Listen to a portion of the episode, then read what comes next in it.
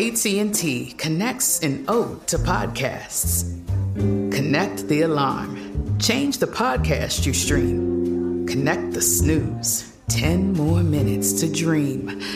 Connect the shower. Lather up with the news, sports talk, comedians, or movie reviews. Connect with that three hour philosophy show. Change the drive into work in traffic so slow. Connect the dishes to voices that glow. Thank you to the geniuses of spoken audio. Connect the stories. Change your perspective. Connecting changes everything. AT&T. When you buy Kroger brand products, you feel like you're winning. That's because they offer proven quality at lower than low prices. In fact, we guarantee that you and your family will love how Kroger brand products taste, or you get your money back. So next time you're shopping for the family, look for delicious Kroger brand products because they'll make you all feel like you're winning. Shop now, in store, or online. Kroger, fresh for everyone. Are you ready to take charge of your health journey? Look no further than Trinity School of Natural Health. With their flexible online programs, you can receive the comprehensive education you need to care for your loved ones or step into the thriving field of natural health. Why choose Trinity? Because their programs offer more than just coursework. You'll interact with experienced instructors, connect with like minded peers, and even participate in optional live events to hone your skills. If you've ever thought about becoming a certified natural health professional, the CNHP program at Trinity School of Natural Health is the perfect certification course. You'll equip yourself with the knowledge and skills to make a real difference in the lives of others.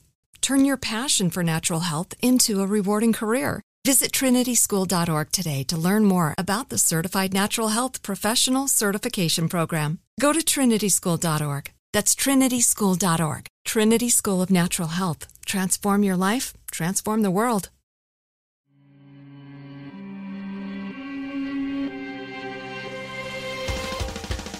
Welcome to Creature Feature, production of iHeartRadio. I'm your host Mini Parasites, Katie Golden. I studied psychology and evolutionary biology, and today on the show, it's listener questions. I love answering your animal biology questions, and you guys are so good at asking them. If you have any questions to ask that you'd like to hear answered on the podcast, please send them to creaturefeaturepod at gmail.com.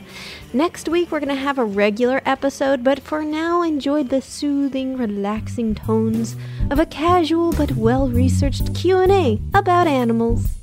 So I love this batch of questions very much. You guys are just so you, yeah, I'm so proud of you all. You you ask such amazing questions that always sends me on a great research tunnel and are things that like I am really excited to address on the show. So let us start with this first one, which is from Senor Moderna on Twitter, who asks, What is the weirdest, creepiest science fictiony story or behavior you know about any animal ever? So this is a hard one because there are so many. It's hard for me to pick my favorites, but I'll just go through a few that came to mind. I mean, creepiest science fictiony ish, I think has to go to the parasites. Like any number of parasites, they're always so incredible and weird. So there are parasites that control their host's brains, like the parasitoid wasp larva that infects orb weaver spider brains and causes them to become mindless zombies that spin a nice little cocoon for the parasite larva. And then the spider dies, and the parasites suck all their juices out and just shucks their dead, desiccated body out and goes to sleep in their little, little cocoon that the poor zombie spider had to weave for them. So that it's just so interesting to me that you have this very relatively simple animal like a wasp and I mean, especially the larva, and it has some kind of chemical that manages to hijack the orb weaver spider's brain and make it weave a little crib for it. And it's just, it's so insidious, it's so fascinating, very, very sci fi to me, too. Um, There's also the head bursting fungus, cordyceps, and I think we've mentioned this a few times on the show. It's really fascinating. It infects ants, other insects, arthropods. It causes them to wander around like zombies before clamping down on a branch with their mandibles so the parasitic fungus can grow right out of their heads and release more parasitic spores. So that is very, to me, horror movie, science fiction, zombie movie esque. In fact, I think um, so, like in The Last of Us, that video game, they use cordyceps as the fungus that turns everyone into zombies. I think in. I think it's called Cargo. It's a zombie movie where I think the. I think it's a parasitic fungus or something, and then it makes people stick their heads under the ground as the spores uh, start to develop in like in their brains and which reminds me a lot of the cordyceps because these insects like their last act is to bite down on a branch with their mandibles so that the fungus has a secure place to grow which is really messed up and really interesting. The ocean also has some really incredible sci-fi type animals in terms of the creepier ones, there is a microscopic parasite called Salminicola that infects. Uh, it sounds like a beverage, doesn't it? Salminicola sounds like some kind of like Coca Cola, like like there's cherry Coke and there's salmon flavored Coke. But no, it is a parasite that infects salmon and directly feeds off of their ATP. So, ATP is the most basic unit of energy that living creatures use. It is produced from respiration. And so the fact that these Salminicola parasites feed directly on the ATP, they actually do not have any mitochondria and they don't breathe. So they're the only animal known in the world that does not breathe and doesn't use some kind of form of respiration. So they look like alien sperm to uh, be blunt, they are shaped like sperm, and then they have these two eye spots that kind of you know they look like the classic like gray alien kind of thing with the with the big eyes. You know, you know what I'm talking about, like. Uh, any kind of alien logo. It, it just looks exactly like that, except attached to a little a little sperm tail. And those eye spots are not eyes at all. They are actually old stinger cells from their ancestors, who were probably a more jellyfish like animal. Uh, Salminicola shares the same phylum as jellyfish of Cnidaria. So these are probably some kind of thing that like started out as a sort of jellyfish like like Cnidarian and then just lost a bunch of features so that they could become these little microscopic parasites on salmon. They now use those stinging cells that look like alien eyes not to sting, but to actually latch onto the salmon tissue. And another cool thing is they glow green under fluorescent light. So they are, I think, the most alien looking and most alien acting creepy little parasitic animal that I know of. They they look like cartoonish aliens and they don't breathe, which is completely bizarre. So, we are going to take a quick break, and I will be right back to answer more of your listener questions. Are you ready to take charge of your health journey? Look no further than Trinity School of Natural Health. With their flexible online programs, you can receive the comprehensive education you need to care for your loved ones or step into the thriving field of natural health. Why choose Trinity? Because their programs offer more than just coursework. You'll interact with experienced instructors, connect with like minded peers, and even participate in optional live events to hone your skills. If you've ever thought about becoming a certified natural health professional, the CNHP program at Trinity School of Natural Health is the perfect certification course. You'll equip yourself with the knowledge and skills to make a real difference in the lives of others. Turn your passion for natural health into a rewarding career Visit trinityschool.org today to learn more about the Certified Natural Health Professional Certification Program. Go to trinityschool.org. That's trinityschool.org. Trinity School of Natural Health. Transform your life, transform the world. Hey, this is Jodie Sweetin from the podcast How Rude, Tanneritos. As a nostalgic voice from your past, I'm here to remind you that amongst the stressful and chaotic existence we live in 2024, you deserve to get away. It's time for a vacation, no matter when you're hearing this. And let me tell you how you'll get there. The 2024 Hyundai Santa Fe. Want to bring the family to the mountains with the Santa Fe's available H-Track all-wheel drive? Well, it's got standard third row seating and available dual wireless charging pads for the kids who just want to stare at their phone and not talk to you. You know what I mean. Visit HyundaiUSA.com or call 562-314-4603 for more details.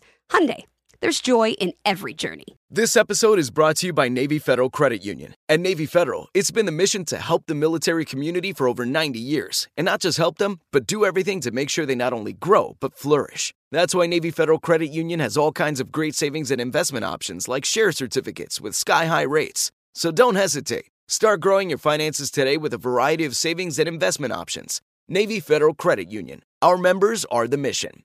Savings products insured by NCUA. Investment products are not insured, not obligations of Navy Federal and may lose value. All right, and I am back, and I am really excited about this question. This is from Jamie, uh, wrote farthing on Twitter, who asks, "How domesticated are cats? Aren't they technically counted as a domesticated species? All I know is that they will cuddle in my lap and then bite my face when they're hungry." Oh, cats, the cuddly little demons who sometimes allow us to be in their presence and feed them. So, they are indeed domesticated. They are a separate species of animal from their wild counterparts that have been tamed and adapted to live as pets to humans. But you are absolutely correct, Jamie, in noting that they are still really wild. So, unlike dogs, cats are not too dissimilar genetically from their wild counterparts. It actually turns out that their natural wild behaviors, like chasing mice, suited humans really well. Like when we started to have agrarian societies where we would store grain and we started to get mice and rats all in our business, eating up our food, and cats came in and was like, We will take care of these mice and rats. And hey, if you could give us a dish of milk every so often, we'd be cool with that. And so we formed a partnership with Cat. Cat and human joining hand and paw to dominate the world. So they did adapt through selective breeding uh, to be less scared and more tolerant of humans, you know, interacting with them, petting them without getting our faces scratched off for the most part. Dogs, meanwhile, have made an incredible transformation from a wolf like ancestor who, if you met, would definitely try to rip your face off into the sweet, lovable goofs that we know today. They were far more transformed to fit our human society than cats d- had to go through. Also, one thing to note is that cats don't have, in general, the floppy ears. Like, I think there's the Scottish Fold is a breed of cat that has the fold down ears, but they're quite rare. Most domesticated animals, on the other hand, from dogs to bunnies to pigs, have those floppy ears because they've seen a loss of the firmness of their ear cartilage through domestication. This is due to the way that animals develop uh, as embryos. So, neural crest cells are a group of cells in early embryonic development that go on to differentiate into many different types of cells, including cartilage, melanocytes, which control for coloration, there's smooth muscle, and also certain types of neurons, including those that comprise the adrenal medulla. To kind of grossly generalize about the adrenal medulla, a proportionally larger adrenal medulla means, in general, a more aggressive or easily frightened animal, whereas a smaller adrenal medulla, a more chill animal. That's a that's a big generalization, but you know, otherwise I'd have to go into a lot more detail about the adrenal medulla and who has time for that. So, fewer neural crest cells in embryonic development means a less developed adrenal medulla, which also just happens to mean also less cartilage because as I mentioned earlier, those neural crest cells both develop into cartilage, melanocytes, and also these uh, adrenal medulla cells. So it just so happens that because these cells differentiate from the same cluster of cells, when you reduce that cluster of original cells, it means both less cartilage and smaller adrenal medulla. And it also means that the melanocytes, the cells that control for coat coloration, are you know, more blotchy and patchy. That's why domesticated dogs have these little spots or patches on their fur, whereas wild wolves do not. It also means that with less cartilage, the ears flop over because there's less strong cartilage. And you will notice that with cats, even though their ears aren't floppy, their coats tend to be more more mottled and patchy compared to their wild counterparts, which either can be they can have spots, they can have stripes, but it's usually pretty even even coating whereas like you you get calico cats and stuff where you have these like splotches of coloration. So that's that's pretty interesting to me. So the reason that cats did not go through as great of a change from their wild counterparts to domesticated pets is just simply that they didn't really need to. Their behaviors didn't require such a great change as like wolves did. I mean, interacting with a small wild feral cat is a lot less dangerous than interacting with a wild wolf to kind of put it in a simple way. But yeah, so cats did not really take that much coaxing to become a house cat. Uh, they that, that life for them was pretty good. Whereas wolves, we had to go through a lot of iterations to get to chihuahuas.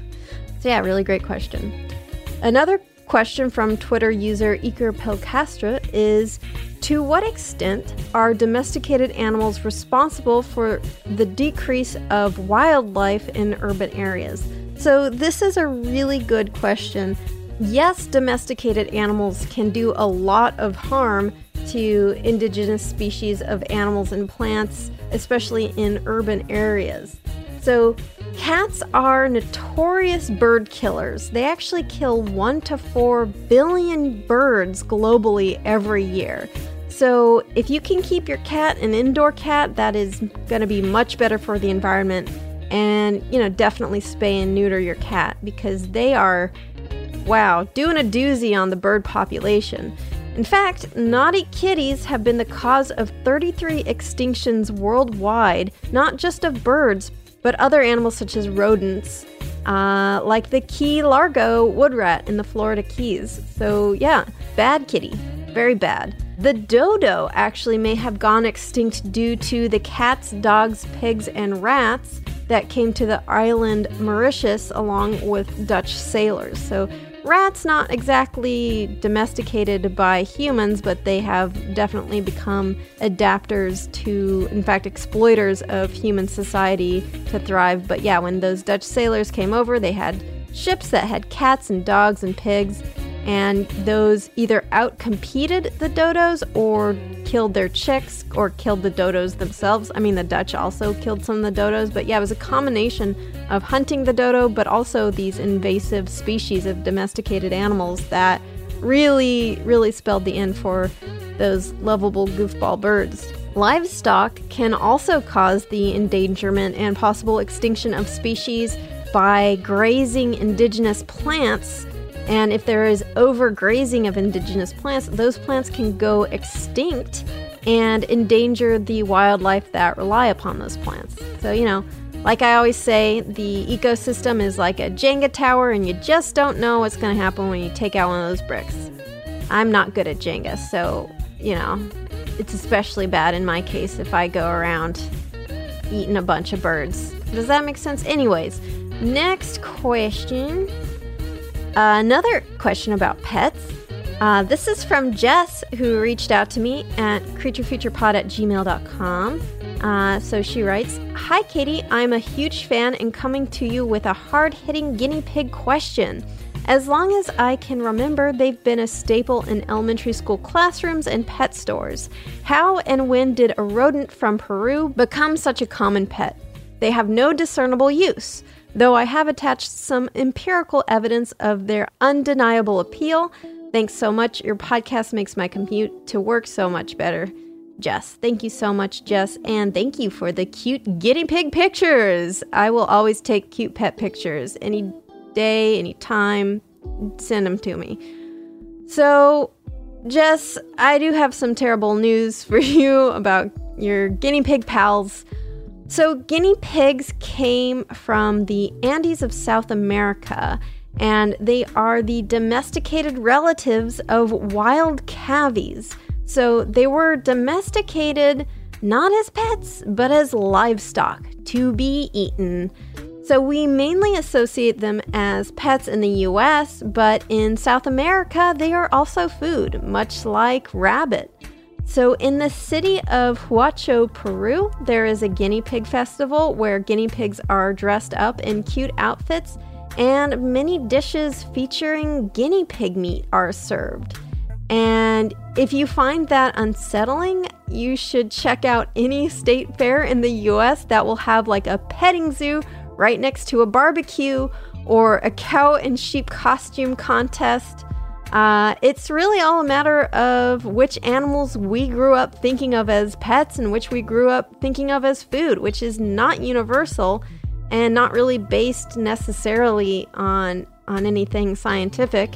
You know, a, a guinea pig, I would say, is a lot less intelligent than a pig, uh, like you know, a hog pig that we eat in in all over the world. But you know, people may be more horrified by a little guinea pig being eaten than by bacon. It's all it's it's really interesting. It's like all this cultural perspective. Although I remember when I went to the fair, it was the Del Mar Fair in San Diego where I grew up and I loved all the animals and I found out that these animals got sold uh, for meat, and I was horrified. And that was a sad day in my life to find that out because I was like thinking, like, oh, I want to be in 4-H and raise one of these sheep, but then you have to give it away to get eaten.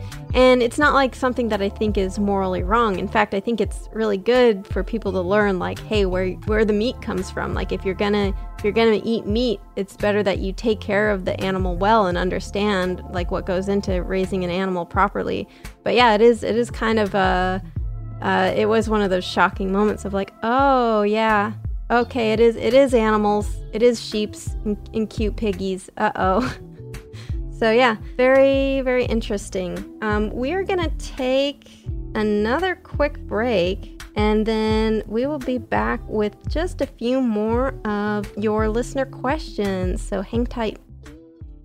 Are you ready to take charge of your health journey? Look no further than Trinity School of Natural Health. With their flexible online programs, you can receive the comprehensive education you need to care for your loved ones or step into the thriving field of natural health. Why choose Trinity? Because their programs offer more than just coursework. You'll interact with experienced instructors, connect with like minded peers, and even participate in optional live events to hone your skills. If you've ever thought about becoming a certified natural health professional, the CNHP program at Trinity School of Natural Health is the perfect certification course. You'll equip yourself with the knowledge and skills to make a real difference in the lives of others.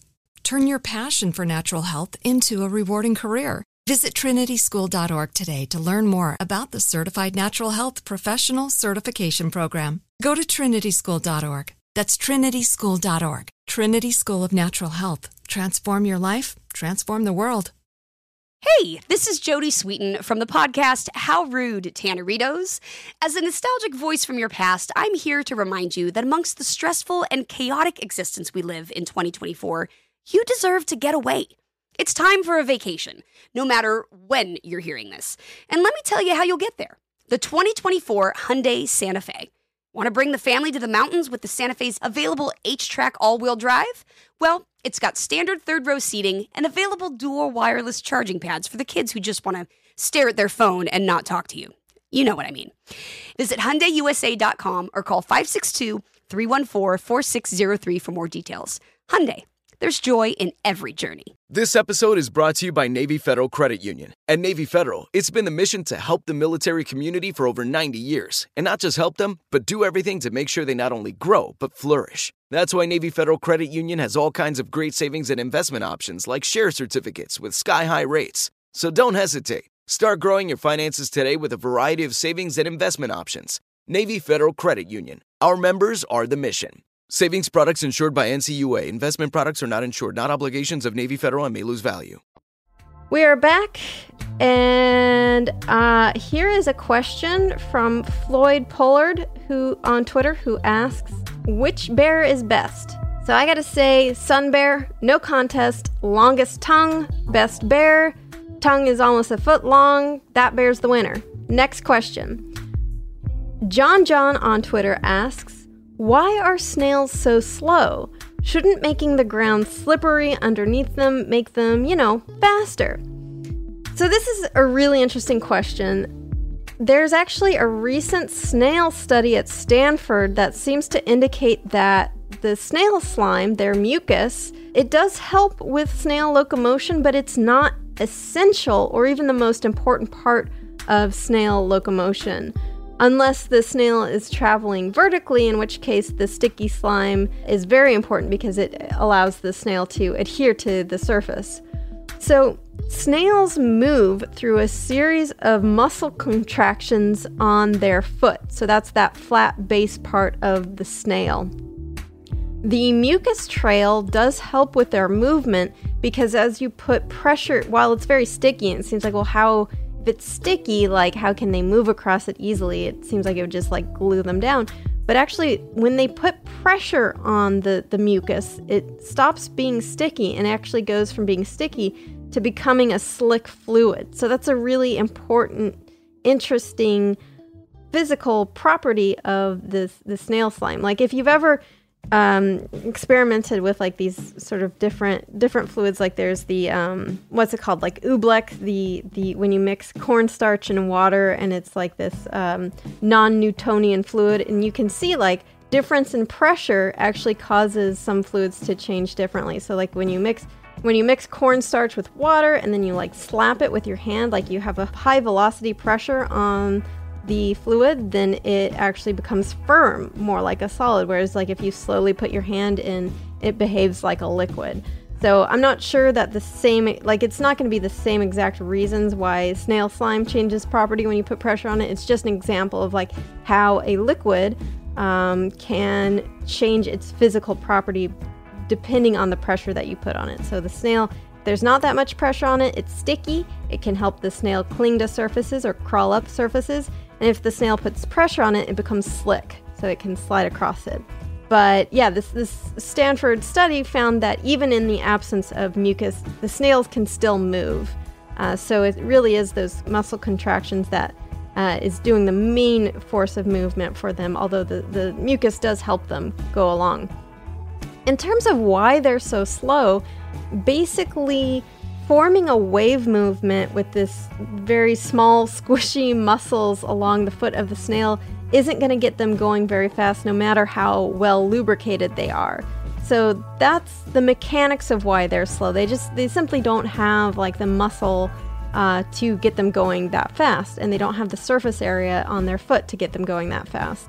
Um, the reason they have not evolved to be faster is that they don't really need to. Their shells offer them the protection that running away otherwise would. So instead of running, they have developed the strategy of hiding in their shells. And so they don't actually have to be fast to escape predators, and they also don't have to be fast to eat their their chosen food, which is vegetation and leaves. But there is actually a faster snail. So the fastest land crawling snail in the world is the marine plow snail, which can crawl at a breakneck speed of 2.5 centimeters a second. Doesn't sound super impressive, but when you look at videos of these snails booking it, it is kind of surprising because you are not used to snails moving that fast. The reason they can go so fast is it has an unusually wide, flat foot. So, again, the foot of the snail is just like that flat, you know, its main body, like where you see that, that flat thing that is what makes the slime and what what moves along. Um, but for these, the plow snail, it's really wide. It almost looks like wings. And it can use this to like physically push itself and undulate, kind of like it's doing, you know, the worm dance move to get along. And it this because it has this greater surface area where it can use its muscles to like basically shove itself and flop along. It actually gets to go a lot faster than um, our sort of common garden snail. So uh, it needs to go faster than a common garden snail because its preferred food is dead fish, jellyfish, and other rotting things that have washed ashore. And these are very popular things for scavengers. So, for it to get a crack at a carcass, it's got to move pretty fast before it gets outcompeted by other snails or other scavengers. Uh, also, fun is that they can use this large flat foot to surf the waves. So, like when they want to come ashore, instead of having to swim or crawl all the way there, they just fan out their foot and like surf on to shore. So that's that's when a snail can really get moving is when they're surfers. So this next question is from Doc Garby on Twitter who asks Tarantulas with frogs, owls with snakes, crabs with anemones, captive cheetahs with dogs, is there any evidence of emotional attachment in these mutually beneficial pairings, or could the respective creatures be swapped out for replacements of the same species without notice? So, this is a very complex question. Uh, first of all, so what Doc Garby is talking about is some mutualistic symbiotic relationships here. So, with tarantulas and frog, it is the microhylid frogs uh, who team up with tarantulas, and the tarantulas do not eat these little tiny frogs.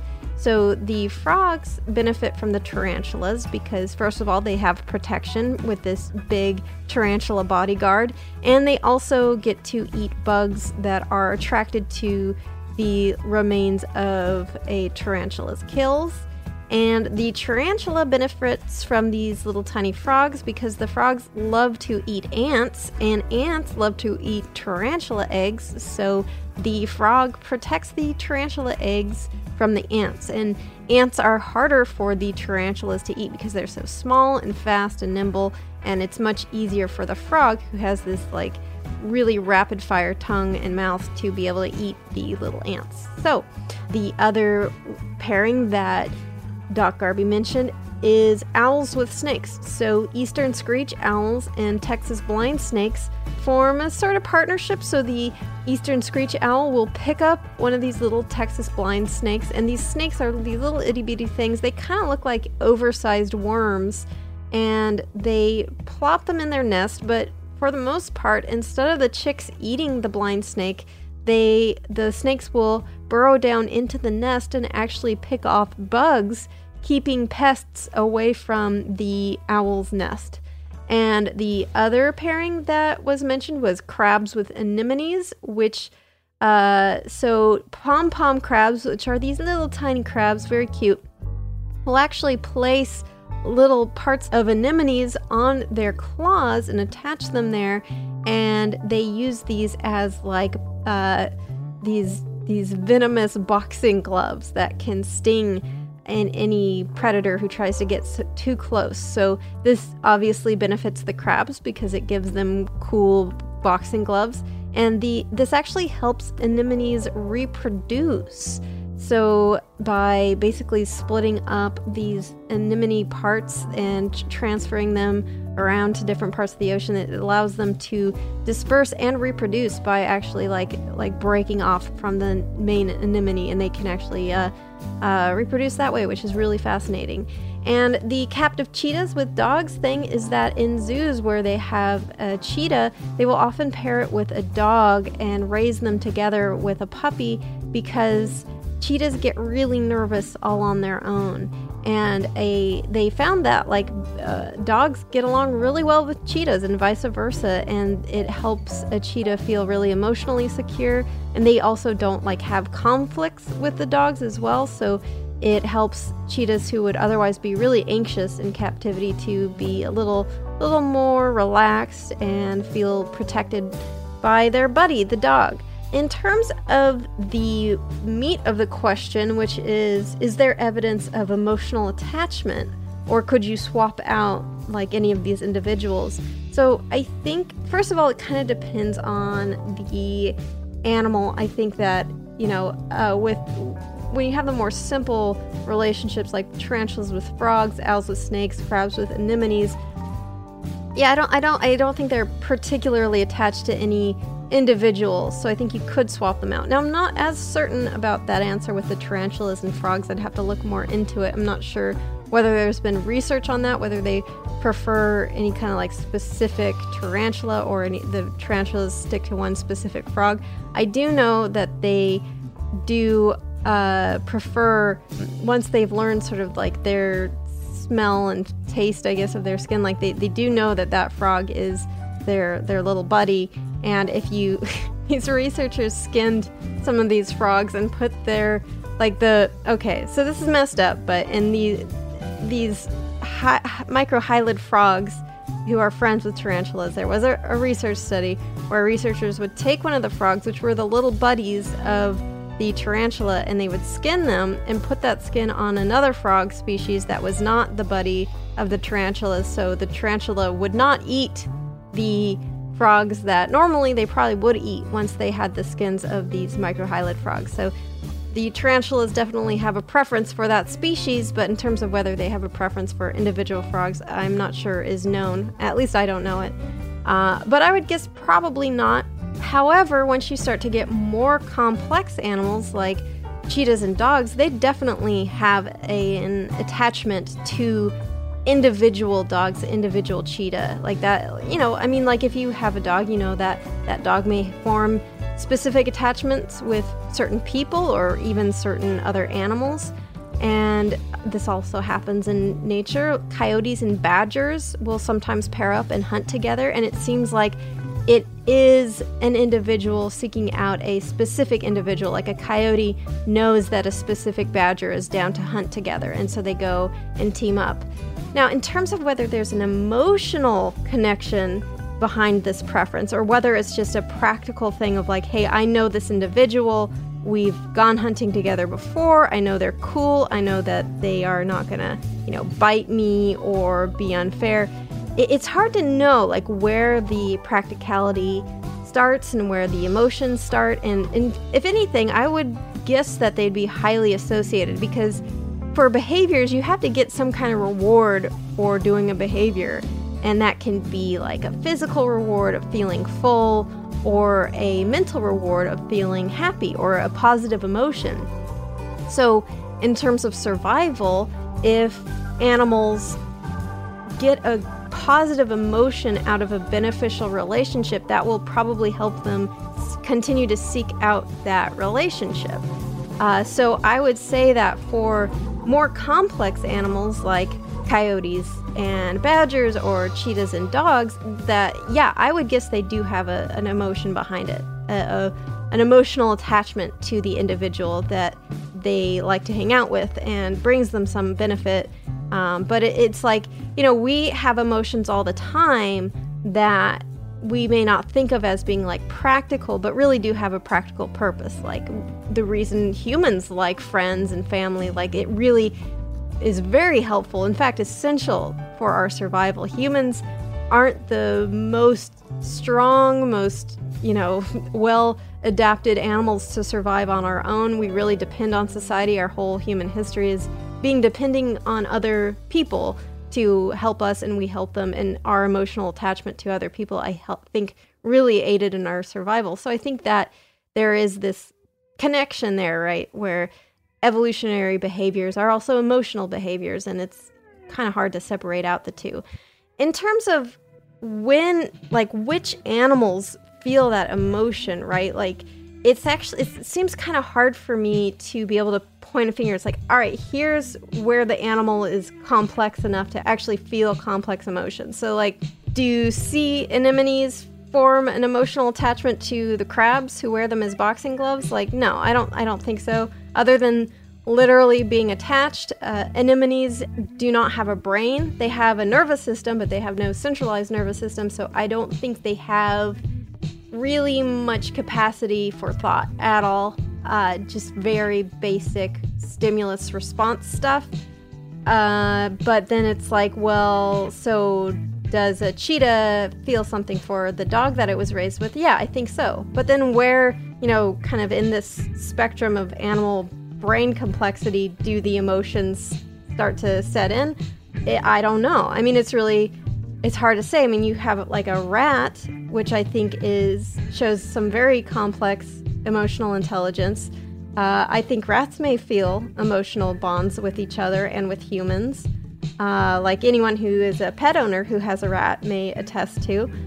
But a mouse, I, I don't know. Like it's harder to it's kind of harder to see. Like mice seem to have some problem solving ability. They seem to have a preference for their siblings, and but then when it, it like well, it's their preference for their siblings just the evolutionary advantage of sticking with your siblings and trying to make sure like your genes uh, pass on and maybe their genes pass on and knowing that they're probably not going to attack you uh, it's i don't know. It's really hard it's hard to say. It's hard to tell how much capacity for emotion that mice feel. And if anything i think it's probably like a sliding scale of emotional awareness. Like i would say like maybe a mouse has some limited capacity for emotions. Maybe a rat has more capacity for emotions and you get to more more and more complex, more and more social animals, and then maybe they get uh, more like deeper emotions, like uh, humans and apes and and dolphins, cetaceans, elephants. I think all have great capacity for deep emotions. So that that's as close to an answer that I can probably give. So yeah, really interesting question, uh, and I think that'll do it for us today with with your wonderful listener questions. Really enjoy all of them. Thank you so much for sending them in. Again, if you would like to send me some of your questions, all you got to do is email me at creaturefeaturepod at gmail.com or you can find me on Twitter, creaturefeatpod, that's F-E-A-T, not F-E-E-T, that's something very different. And that's that's the Creature Feat Pod on Twitter. I'm also Katie Golden on Twitter, K A T I E G O L D I N.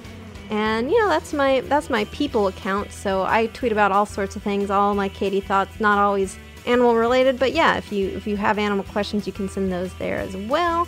And of course on Instagram at Creature Feature Pod on Instagram, send those in there. Also, you got you got pet pictures? Send them to me. I love them. You got crab memes? do it. Send it to me. You found a weird thing in your yard? I don't know. Send it to me. I'll look at it. Will I be able to identify it? Maybe. Who knows? But go ahead and send those things in. I love reading them. And maybe I will answer some more questions on a future Q&A podcast. Yeah, and let, let me know. You know, if you guys like these Q&A things, maybe I'll keep doing them. If you kind of like, maybe like them a little bit, but want them to be like spread out uh, between episodes and like yeah, just, just let me know. Uh, and if you're enjoying the show, please leave a rating and review. That really not only helps me out with the old with the old Apple Podcast algorithm, but it also really makes me feel good to read. I, I really enjoy reading all of your feedback and comments. Really warms my little little bird heart. Thank you so much for listening. I hope you're all having as good of a holiday season as is possible. Please stay safe out there. I love you all uh, and really care about you all. So you know, uh, I'm I'm here with you. You know, send me send me pictures of of your pets and like festive hats if you want. That'd be great. Thanks so much to the Space Cossacks for their super awesome song Exolumina. Creature Feature is a production of iHeartRadio. For more podcasts like the one you just heard, visit the iHeartRadio app, Apple Podcasts, or hey, guess what? Wherever you listen to your favorite shows. See you next Wednesday. Are you ready to take charge of your health journey? Look no further than Trinity School of Natural Health. With their flexible online programs, you can receive the comprehensive education you need to care for your loved ones or step into the thriving field of natural health. Why choose Trinity? Because their programs offer more than just coursework. You'll interact with experienced instructors, connect with like minded peers, and even participate in optional live events to hone your skills. If you've ever thought about becoming a certified natural health professional, the CNHP program at Trinity School of Natural Health is the perfect certification course. You'll equip yourself with the knowledge and skills to make a real difference in the lives of others. Turn your passion for natural health into a rewarding career. Visit trinityschool.org today to learn more about the Certified Natural Health Professional Certification Program. Go to trinityschool.org. That's trinityschool.org. Trinity School of Natural Health. Transform your life, transform the world. This is Malcolm Gladwell from Revisionist History.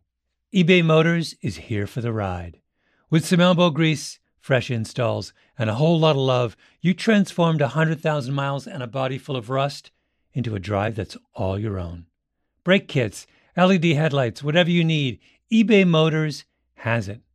And with eBay Guaranteed Fit, it's guaranteed to fit your ride the first time, every time, or your money back.